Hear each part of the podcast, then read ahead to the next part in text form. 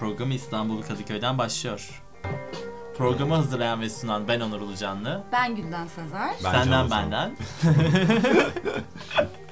Senden benden. Benden senden. Sizden bizden. Bizden sizden. Sizden, Can Ozan'dan. benden. Programa Hoş hoş, geldin Can geldiniz. Ozan. Hoş bulduk. Heyecanlı bir giriş oldu. Hemen konuğumuzu biz tanıtmadan konuğumuz kendinizi kendisini tanıttı. Kendimizi tanıtıyoruz. Can Ozan. Yes.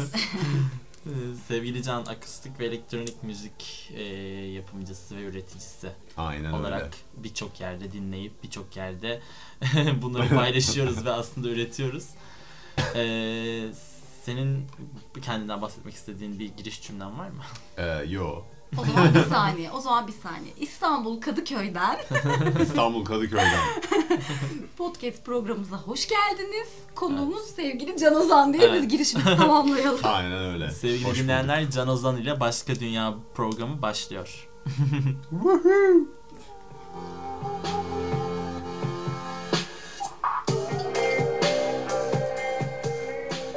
Çok güzel giriş olmadı mı ya Can Ozan'ın bu şarkısıyla? Çok. Bizim için de değişiklik oldu. Hep aynı şeyimiz böyle Evet bugün ilk defa e, daha önce tüm bölümlerimizde yaklaşık sanırım 10 bölüm yaptık sen ve ben. Bugün 11. bölümüm Hayırlı olsun. e, de seninle programı Ve paylaşıyoruz. çok heyecanlıyız. İlk defa bir müzisyen konuğumuz var. Ha öyle mi? Hep Evet. oyuncu falan mı oluyordu? Evet, hep oyuncu var. Şöyle bir seri yapmıştık. Tozlu Yaka serisi yapmıştık. O serimizi daha çok yeni bitirdik. Ee, ve şimdi artık biraz daha farklı alanlarda üreten insanlardan ve beslenen e, konuklarla program paylaşıyoruz. Bunun da ilkini seninle yaptığımız için çok mutluyuz ve bir yandan Gülden'in dediği gibi program müziklerimiz de bir anda değişmiş Evet. oldu. Hmm. Bugün tüm programı sevgili dinleyenler Can Ozan'ın müzikleri eşlik edecek bizlere. Ve Yes. beni daha çok bir şevklendirdi. Böyle dedim ki nice müzisyenlerle burası daha çok beslenip daha böyle Evet. güzel müziklere eşlik edebilir gibi geldi bana. Can Ozan'ın Öyle Kolay Aşık Olmam parçası sizlerle sevgili dinleyenler. Öyle kolay aşık olmam Ama senin ayrı Seni gördüğümde beynim oyunlar oynar Sevgili Can. Yes. ne yapıyorsunuz? Keyifler yerinde mi? Yerinde güzel. Üretme ve sen ve ben bizler için güzel gidiyor. O zaman bir yerden giriş yapalım. Kaç yaşında bu müzik tutkun başladı? İlk Evet. aşkını anlat bize. 13. Gitara mı aşık oldun, söylemeye mi aşık oldun? Ee, gitar gitar bilmiyorum ya. Şey oldu. 13 yaşında başlayınca ya her ya çoğu evde böyle dandik bir gitar durur ya. Klasik gitar. Böyle bir teli kopuktur, tozludur falan böyle bir şeyin dolabın üstünde durur böyle falan. School of Rock filmini izledikten sonra ben bayağı gaza geldim. Jack Black'in bir tane filmi. Çok komik bir film tavsiye ederim. Ondan sonra Not alıyorum buraya. Ondan sonra şey yaptım. Ee, bayağı çalıştım. Babamın beyin felci geçirmesiyle e, denk gelen bir noktada ben Aa. introvert bir şekilde gitarla çok vakit geçirmeye başladım. Tam on- böyle 13 yaşıma denk geliyor. Hani TikTok falan da yoktu böyle sosyal medyalar falan yoktu. O yüzden full gitarla vakit geçirmeye başladım yani evde. E, ders falan da çalışmıyordum zaten çok. Ondan sonra o kadar çok vakit geçirdim ki gitarla bir noktada bayağı iyi çalıyordum yani. On- 19 yaşıma falan geldiğimde çok iyi çalıyordum yani. Sonra şey başladı. Kolumda bir sıkıntı başladı. Çok yanlış pozisyonda gitar çalmaktan uzun yıllar. Gerçekten Evet, aa, aşırı. 6 yıl bayağı yanlış pozisyonda çaldığın için. Daha da fazla yıl. Ee, 20'lerde çıktı bu. 20'ler 22'de falan başladı. 24 gibi tam peakini gördü. Ve ben böyle bayağı doktora gittim yani yurt dışında falan da gittim. 7 ayrı doktora gittim. Hiçbiri doğru düzgün bir çözüm sunamadı. Sonra ben internette gitar tendonitis diye bir pdf buldum. Ve tam olarak yaşadığım bütün semptomlarıyla onu anlatıyordu. Ve orada çözümleri de vardı. Ee, direkt onu onunla öyle çözdüm ben bu işi. Ve o an aydınlanma hali. Ay şaka gibi ya. Bazen böyle şeyler gerçekten var.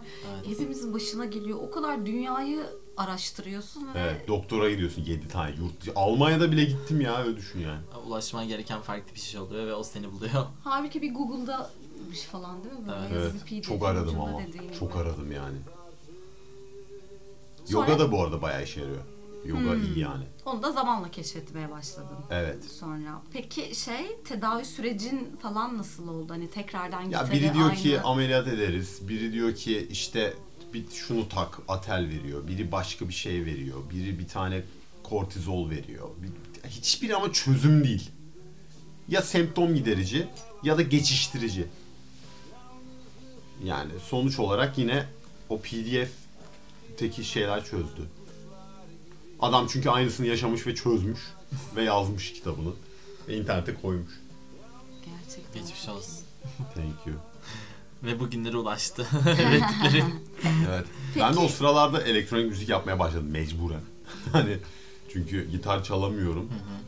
Mecburen klavyeyle kayıt teknolojileri, mix, mastering falan öğrendim. Sonra yüksek lisansta da o bölüme girdim. Oradan Ahmet bayağı Bahçeşehir geliştirdim. Üniversitesi Ses her şey Teknolojileri bölümü. Birbiriyle Aynen. doğurmuş değil mi? Oradan bir yükseliş olmaya başlamış. Evet. Aynen. İşte az önce bahsettiğim şey aslında Evet. bir süre bununla ilgili mesela çok araştırmışsın ya da çok hastane gezmişsin belki bir çözüme ulaşmamış fakat ulaşan senin kendi ulaştırdığın çözüm de seni şu anki ulaştığın ve ürettiğin alandaki çözüme ulaştırmış ve ürettiğini Ne kadar çok ulaştırmış dedim. sağlamış. Doğru. Aynen. buluşturmuş? Buluşturdu. Peki zaten 13 yaşında başladın demiştin.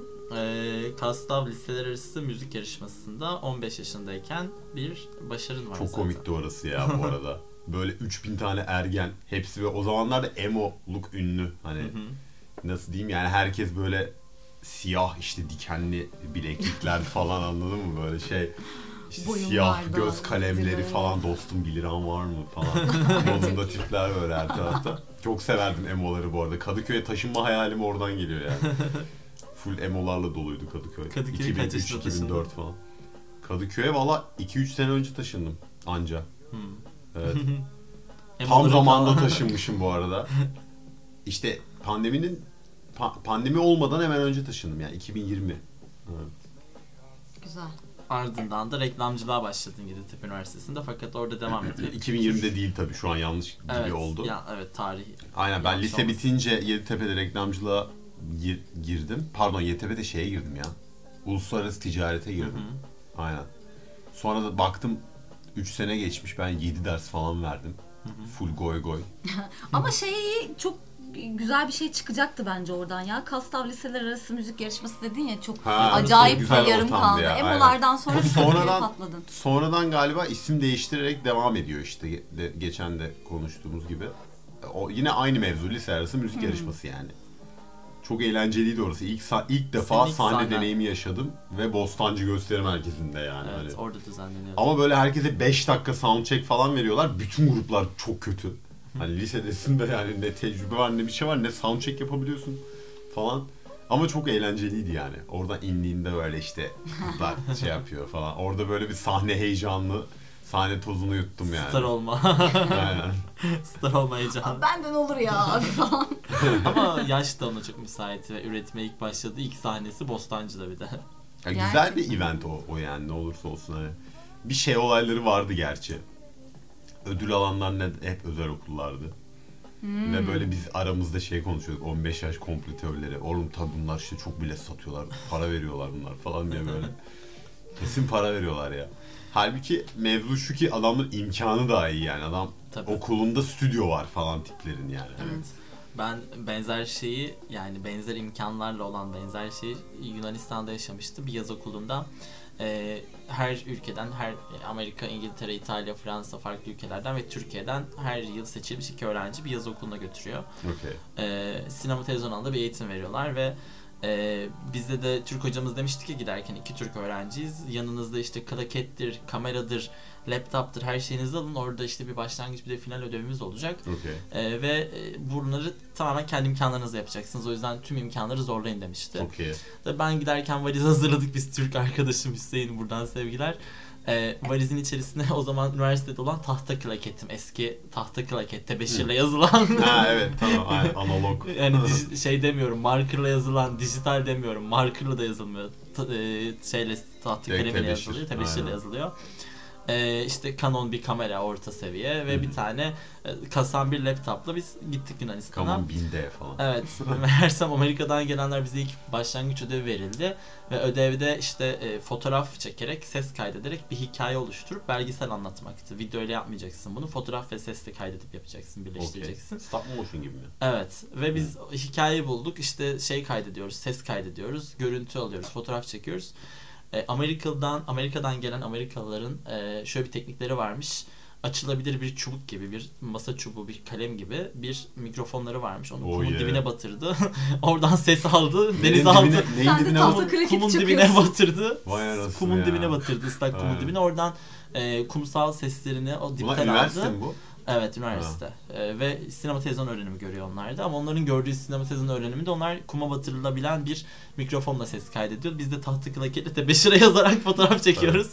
Yani genel Türkiye vs Amerika. Evet orada imkanlar o yüzden dediğin gibi böyle yerlerde ve dönemlerde üretim ve öğrenme dönemlerinde imkanlar çok sınırlayıp e, Kesinlikle. imkanları değiştirebiliyor. Ortaya çıkan malzeme de değiştirebiliyor. Bence de ya. Evet, sonuç olarak onlar avatar falan çekiyorlar. Aynen. Onlar, Evet, onlar ama- kafayı yemiş ya. Tabii ki bir yerde sonrasında da senin kendi ürettiğin şeyden de şuraya bağlayacak olursak e, sen de bahsettiğin bu e, imkanlarla ilgili müzik yarışmasından şu an günümüzde ve geçmişinde Zeynep Bastık'tan no, Mova Norda'ya, Deniz Tekin'den Sedef Sebüktekin'e ve Dolu Kadehi Ters Tut'a kadar birçok sanatçıyla ve birçok e, çevrenle ortak projede buluştun.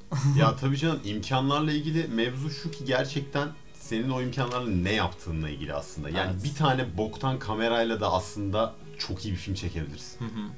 Yani böyle bir potansiyel var. Evet. Bir tane gitarla da ünlü olunur yani. Bir Evet. gitar ve bir mikrofonla ünlü oldum ben mesela. Sarbüşehir'i öyle bir şarkı. Hı hı. Yani he- hep genelde müzisyen arkadaşlarımla konuştuğumda hep böyle prodüksiyon, abi davul girsin, şurada şu olsun, mixi çok iyi olmalı. Tamam bunlar hepsi çok güzel. Tabii ki olmalı. Bir filmin de bir şeyi çok iyi olmalı. Görsel efekti, renkleri çok iyi olmalı. Mı acaba aslında ama. Buraya geleceğim. Yani senin elinde hiçbir bunlardan imkan yoksa, bunlar yok diye şikayet etmek yerine elinde olanla yine çok iyi bir şey yaptıkça zaten o imkanlar gelecek sana. Yani aslında basit şeylerle düzgün bir şey öne çıkaramayan bir insana niye zaten daha fazla veresin ki? Evet. Yani. Önce oradan bir sınanması, bir yapması evet bir gerekiyor. sınanması lazım yani. O yüzden mesela Türkiye sinema sektöründe de bence sorunlardan biri bu yani dizi sektöründe de. Hani herkes hep hep prodüksiyon, hep posta, hep oyuncuya, hep böyle Başka bir şey atıyorlar. hep başka bir şeye atıyorlar ve aslında en temelde senaryonun iyi olması lazım. Evet, kurgunun ve senaryonun o atmosferin iyi kurulması lazım. Ya Sonradan önce senaryonun iyi olması Evet. lazım. Evet. Ne anlatıyorsun? Niye anlatıyorsun bana bunu? yani? derdin ne Bana ne niye yapacaksın? niye anlatıyorsun bana Evet, bunu ama ya? bizim şey ülkemizde hani zaten ulusal kanallara bakacak olursak hep e, halk hani total seyirci neyden zevk alır ve hangi hazır Ama bunu çok yüzeysel bir yerden tespit ediyorlar. Evet. Tamam bu, bunu tespit etmeye varım. İnsanlar neyi sever tespit edelim ama biraz derin tespit değil işte ya. o tamamen kolaya kaçılıyor. Aslında birazcık şeyi de küçümsüyorlar e, mı demeliyiz total seyirciyi de. Çünkü çok basit hikayeler. Bunların furyaları dönüyor. Yani Yo bence küçümsemek değil yani gerçekten totale bir şey anlatıyorsan basit iletiler önemli. Ama karmaşık bir şeyi basite indirgeyip anlatmak daha önemli bence. Hı hı. yani şey Onlar bir dönem basit olsun diye basit şeyler anlat. Hani basit ve Evet. salakça şeyler Evet. Bir yapıyorlar dönem yani. uyarlamalar gündemde oluyor. Bir dönem işte A Paşa bilmem ne dizileri falan gündemde oluyor. Ama senin takıldığın konuyu anladım. Hani senaryoyu bari hani yaptığın işin senaryosunu daha derin, daha e, hikayesel, daha anlaşılır şekilde Yani yaparsan. mesela sallıyorum Amerikalılar geri zekalı mı bütün hayvan gibi dizilerde no name oynatıyorlar. Bu adamlar mal mı? Değiller değil mi yani? Bu Evet. adamlar biliyorlar bir şeyleri. Stranger Things'de oynayan, bilmem nerede oynayan, ya bir, çoğu dizide, çoğu böyle patlamış deli gibi dizide no name insanlar var. Bu şey mi?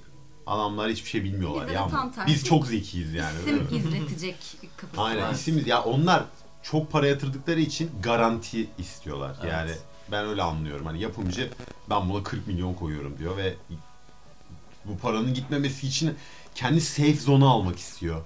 Oyuncu hani iyi olursa izler diye böyle kafasında çok yüzeysel ve basit. Çünkü derinini yapamıyorlar. Evet. O konforu da bozmak istemiyorlar. Evet. Ama buna rağmen bokluyor gibi olmayayım. Bence Türk sinema dizi sektörü bence iyi yani. Yo tabii ki biz Bu kadar. Yol, Yardım. bir yol kat etti. Şöyle toplayalım. Genel olarak, genel olarak düşünüyorum. Evet. Şimdi dijital platformlara yapılan işler var, Tabii. sinemalar var, Bağımsız ödüllü işler var. çok genel festivallere gidenler Evet, var. çok çok genel bir Yani şey. biz var. sadece şu anda hani çok evet, Biz televizyonda de konuştuk bu biraz. arada radyo televizyon sinema mezunları ve üreticileriyiz. Ee, peki Sar bu şehriyi sen az önce hikayenin başında bir mikrofon ve bir gitarla mı kaydettin? Tabii. Peki. Peki, ilk yazdığın e, Bir akustik gitar, bir mikrofon. Hı. Mikrofonda böyle mu şey bir mikrofon yani. Orta düzey. Ha orta düzey NT1 Rode en popüler mikrofondur yani. Kaç yılında? 2017 2018. Hmm, yeni O değil. zaman e, ben sevgili ilk dinleyenler parçasını merak için- ettim yazdığı. Yazdım ilk parçamı. Hı hı. Ee, Pompa diye bir şarkı. 14 yaşında. Kaç yaşındaydın? 14 14 yaşında. ne hissediyorsun? yarışmaya onunla mı gittin? Yani komik eyle millet lisede hani okulda eğlenelim diye yazdım yani. O zaman sevgili dinleyenler bir Sar bu şehri yapalım ve O zaman e, dinleyenlere geliyor pompa pompa. biz ilk mikrofonunla ve sadece gitarınla yaptığın Sar bu şehri dinleyicilerle o buluşturuyoruz. daha iyi bir tercih. Teşekkür ederim. Ay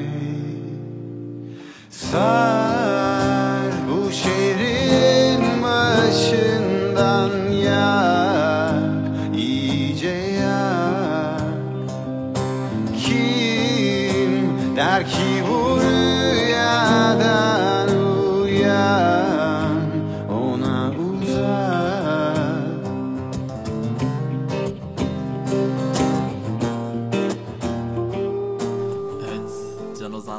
Şehri bizlerleydi. Tekrardan bir beslendik. Tekrar yükselerek şimdi sohbetimize devam ediyoruz. Müzik ruhun gıdasıdır. Gıdasıdır. evet.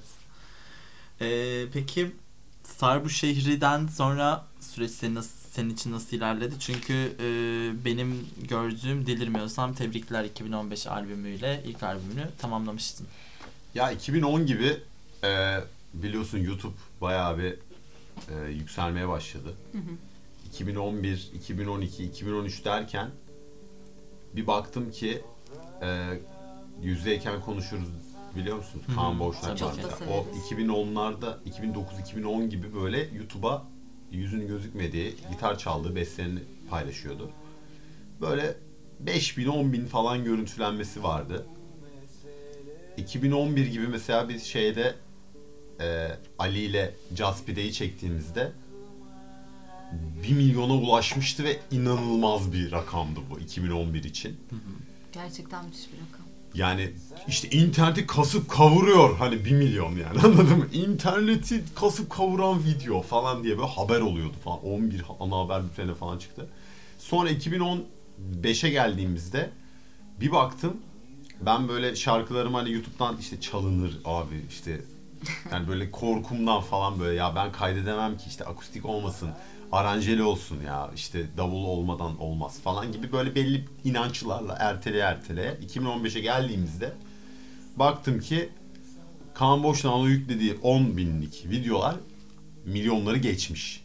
Şimdi ben orada şey oldum yani dedim ki bu logaritmik bir artış ve burada bir şey oluyor.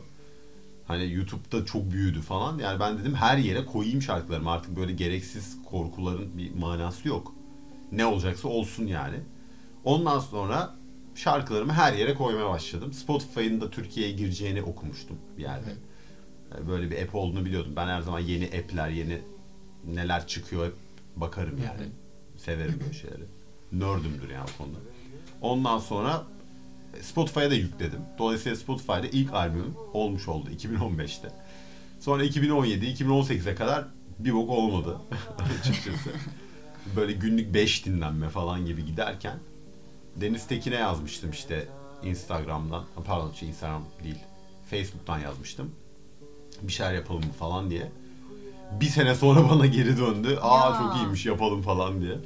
Bir müziğini mi paylaşmıştın yoksa e, E, tabii bir müzik yapalım falan. Hani tanışmanız var mıydı? yok hiçbir tanışıklığımız yoktu. Ha, normal Facebook'ta yazdın Normal yani. yazdım. Aa, Aynen çok öyle. iyi. Ee, ondan sonra da görüp bana geri döndü. Aa güzelmiş falan diye o vesileyle tanıştık falan şarkılar yaptık. 2017'de yaptığımız bir şarkı işte e, çıktı. Transatlantik diye. Onunla birlikte ben ufak ufak hani Spotify dinlenmeye başladım falan. Sonra onun üzerine Spotify da aşırı genişledi yani. Hani bunu tahmin ediyordum ama tam olarak da tahmin edemiyordum yani. Spotify çok büyük bir büyüme yaşadı o 2018'de Ezel'in de albümüyle hani Müptezel'in albüm çıkışıyla 2020'lere kadar Spotify çok büyük bir kullanıcı kitlesi elde etti.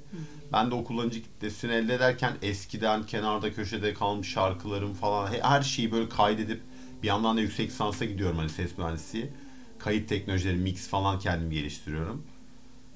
Bol bol şarkı yükledim yani hani eskiden birikmiş şarkılarımı işte Deniz'le yaptık. O sırada işte Nova Norda ile Seles Sebüktekin'le ya- şarkılarımızı birlikte yükledik falan. O, o iletişimler de Deniz Tekin'den sonra mı gelişti yoksa Sedef benim şeyden, üniversite arkadaşım Yeditepe'den. Hı, sinema tatlı. kulübünden. Nova ile o zaman tanıştık. O da Ortaköy'de oturuyordu. Hı hı. Hatta Sedef'le tanıştı onlar. O tanıştırdı bizi. Ben Karabalık diye bir yerde post prodüksiyonda çalışıyordum o sırada. Hı hı. Asgari ücretle. Hepimizin öyle geçmişleri var. Aynen. Ee, çok keyifli zamanlardı bu arada. Buradan Umut Dömer'e de selamlar. Patronum. Dünyanın en iyi patronu. Ee, öyle müzik yaptık hep birlikte. Orada çok güzel bir ortam vardı. Böyle Ortaköy'de bir villa. Post prodüksiyon yapılıyor. Hı hı. Ama full hani müzisyenlerle dolduruyordum oraya. Umut'un da çok hoşuna gidiyordu Hı o. hı. Full böyle hiç ses sıkıntısı yok. Hı hı. Full goy goy. Yani sabahları iş, akşamları şey parti falan moduydu böyle. Çok eğleniyorduk. Öyle bir yer keşke olsa yine yani. Maalesef yok. Kimler ziyaret etti o evi? Valla bir sürü o zaman yani bir sürü ünlü de geldi. O zamanlar Feride mesela geliyordu bayağı.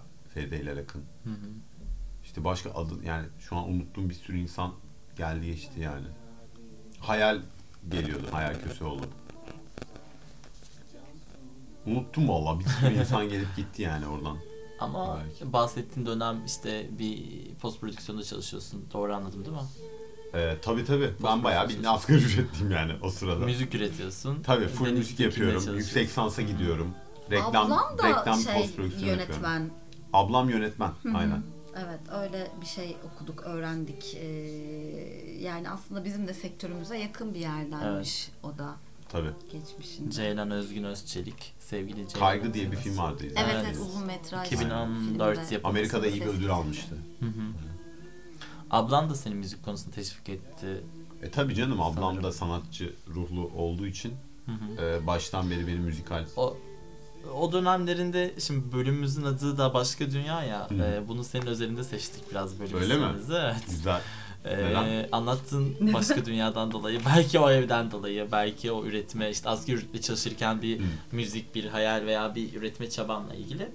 E, Orada seni güçlendiren yani bahsettiğin post prodüksiyon süreci, asgari ücretle çalışman, yüksek lisans, yüksek lisans yapman, çevrenle tanışma, kurduğun ilişkiler ve müzik üretme isteğinde e, bu ablandan geldi aklıma. Seni güçlendiren şey daha çok üretme isteği yoksa ve bunun yanında insanlar mı oldu? Neyden güçlendin? Neyden beslendin? Ya bu drive'ım büyük ihtimalle şeyden geliyor. Yani babamın yaşadığı şeyi görmemden geliyor. Hani babam bir hastalık geçirdi ve hayatı boyunca uğraştığı şeyleri kaybetmiş gibi oldu. Hani e, o, o hastalığı geçirdiğinde ben dedim ki küçük bir çocuk olarak yani sen hayatını yaşadın, yaş- çalıştın, edindin ve bir anda Her şey gidebilir. Evet. Hiçbir şeyin garantisi yok. Ölüm her zaman kapıda. İla ben erken tanışmış oldum gibi oldu.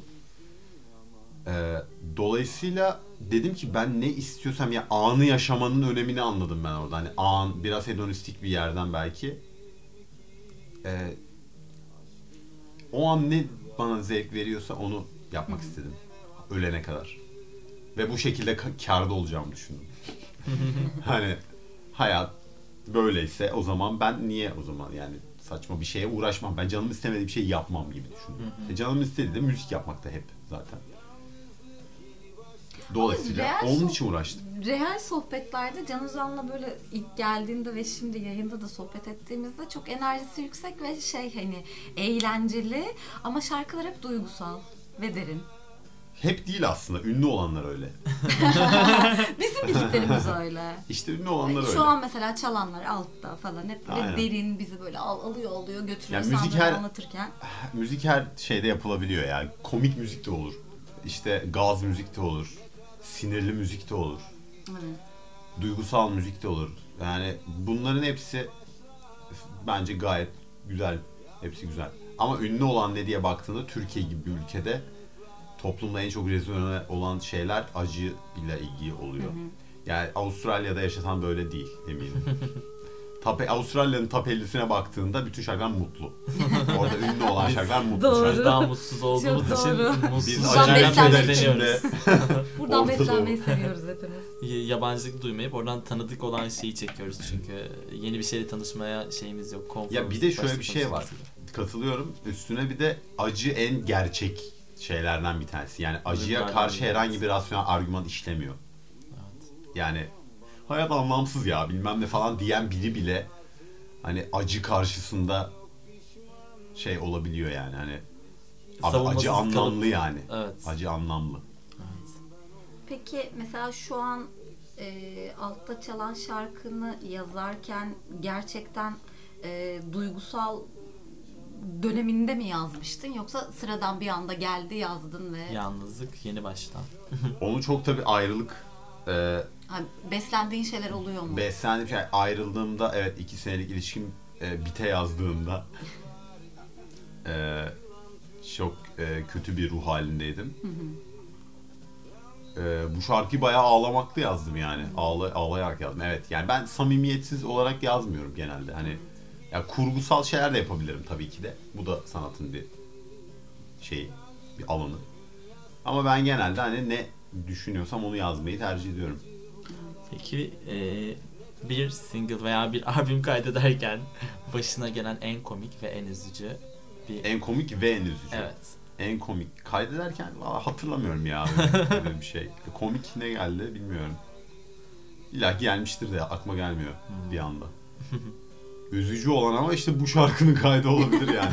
Yeni baştan. Ağlarken. Aynen yani ağlayarak bir kayıt şimdi? yani. Yalnız düştük yalnızlığa. Hatta ama bir yandan da böyle farkındayım hani bu hissiyat sıcakken stüdyoya girip kaydedeyim diyorum mesela. Hani O orijinallikte. Evet yani. Asıl duygu geçsin. Evet asıl duygu geçsin yani rol sonradan çünkü bu duygudan geçtikten sonra rol yaparak kaydetmek istemiyorum. Hani bu duyguyu anında kaydedeyim. Çünkü bunu kaydetmenin de bir şeyi var gerçekten yani sanki o tape bu duyguyu alıyor yani. O o duygu sadece bir ses dalgasını değil o duyguyu da böyle hapsediyor gibi bir şey var yani. Kesinlikle öyle. Ben de öyle düşünüyorum. Ee, bizim programımız sen ve ben anlar, anılar, eylemler ve eylemsizlikler üzerine ve senin parçalarında da çoğu şey eylemler ve eylemsizlikler üzerine. Daha çok işte seni gördüm rüyamda, yalnızlık yeni baştan gibi hani rüyanda bir şey gerçekten görüp hani seni gördüm rüyamda diye ona bir şey yazmış.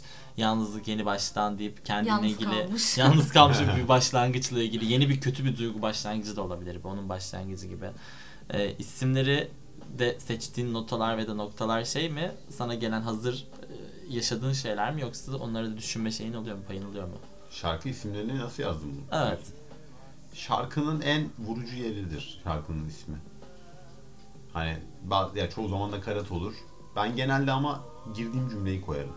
Şarkının şarkıya giriş cümlemi koyarım. Hı hı.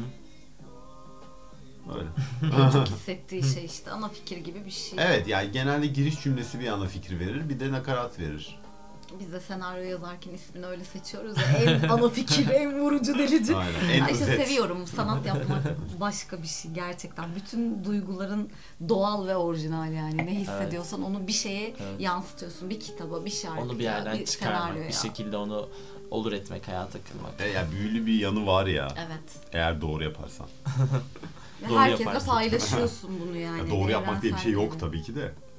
Hani samimiyetsiz bir yerden yaparsan da yani olmuyor gibi onu demeye çalışıyorum. Evet aslında. doğru. Ee, Gülden'in dediğine katılıyorum. Bazen bir şeyi e, ürettikten sonra o üretene kadar çok sende kalıyor ve sonra onu paylaştığında ve onu artık verdiğinde bu bir müzik olabilir, bir film olabilir, başka bir alanda üretilmiş herhangi bir sanat eseri olabilir. Artık herkesin oluyor ve her Tabii. şeyin oluyor ya. Kamuya mal oluyor. Ya şey en basit bile ben hani kendimden örnek verecek olursam bir senaryo bana tek geldiğinde kostümü olarak hani bütün stylingini, tasarımını ben kendim yapacaksam o senaryoyu okuyup oradaki insanları tabii ki de yönetmenin işte e, verdiği brieflerle ama benim daha çok hayal gücümle onu hayata geçirip onu izlediğim zaman zaman büyük bir şevkle yapıyorum bunu yani. Çünkü diyorum ki o benim bebeğim yani. Tabii canım. Hani, Ya bu arada briefler bilmem olabilirim. her zaman bir sınırlama oluyor zaten. Yani Maalesef ki e, tabii. ne kadar özgür olursan ol hep bir sınırlama var.